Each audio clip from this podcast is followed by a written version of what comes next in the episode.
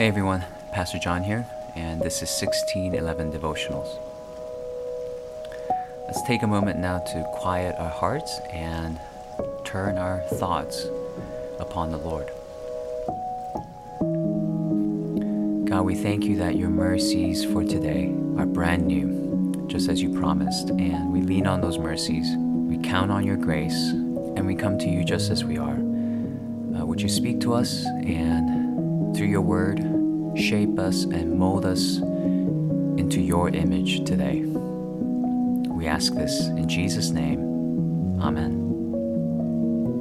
The passage for today is taken from 1 John chapter 1, verse 8 to 9. If we say we have no sin, we deceive ourselves and the truth is not in us. If we confess our sins, he is faithful and just to forgive us our sins and to cleanse us from all unrighteousness.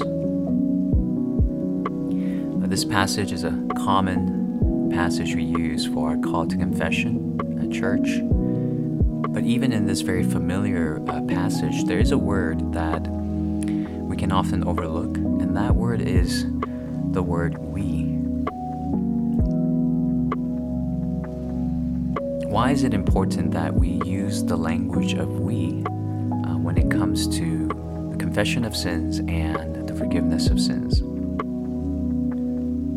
Imagine there are two friends, friend A and, and friend B, and person A had uh, used uh, foul language and offensive tone and with a rude attitude in reacting to something that person B had done that was clearly wrong. Now, one way this would continue to escalate is if person B came back and said, How dare you use that kind of language with me? And nothing will get resolved this way. But what if person B were to come to person A saying, Hey, I think we can approach this problem differently. I think there's a way for us to resolve this in a more Christ like way. That takes the conversation to a very different direction and simply because of the switch from you to we.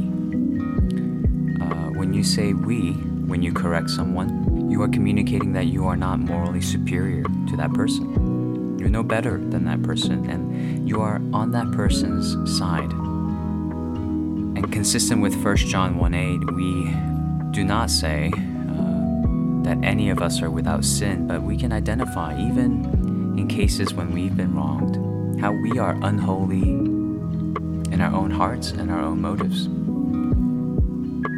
And of course, this is difficult because when we've been wronged, it's natural for us to be accusatory and to use um, the you language.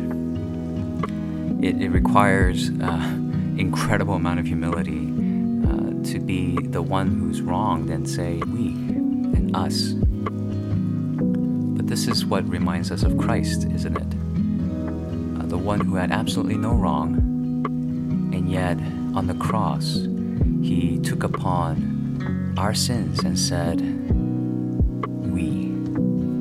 He fully bore our sins upon himself and died the death that we should have died. And when we focus on this Lord and Savior, we can begin to approach those who've wronged us with a similar kind of humility and love.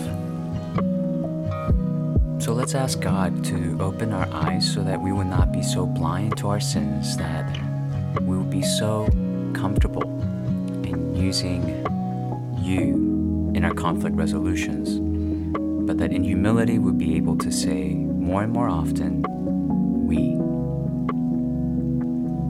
Let's ask God for His help in this today.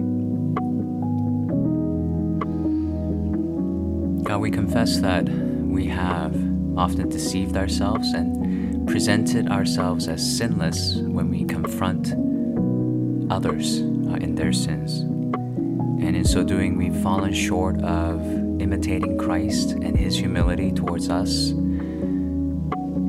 him carrying our burdens on his shoulders, even though he was himself truly sinless.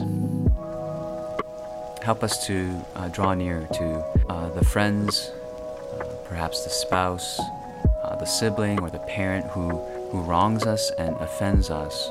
Help us to approach them with this kind of humility and be able to bear their burdens and love them the way that you have loved us through your Son. And help us to, as a result, delight more and more in the way that you are shaping us and conforming us to your true Son, in whose name we pray.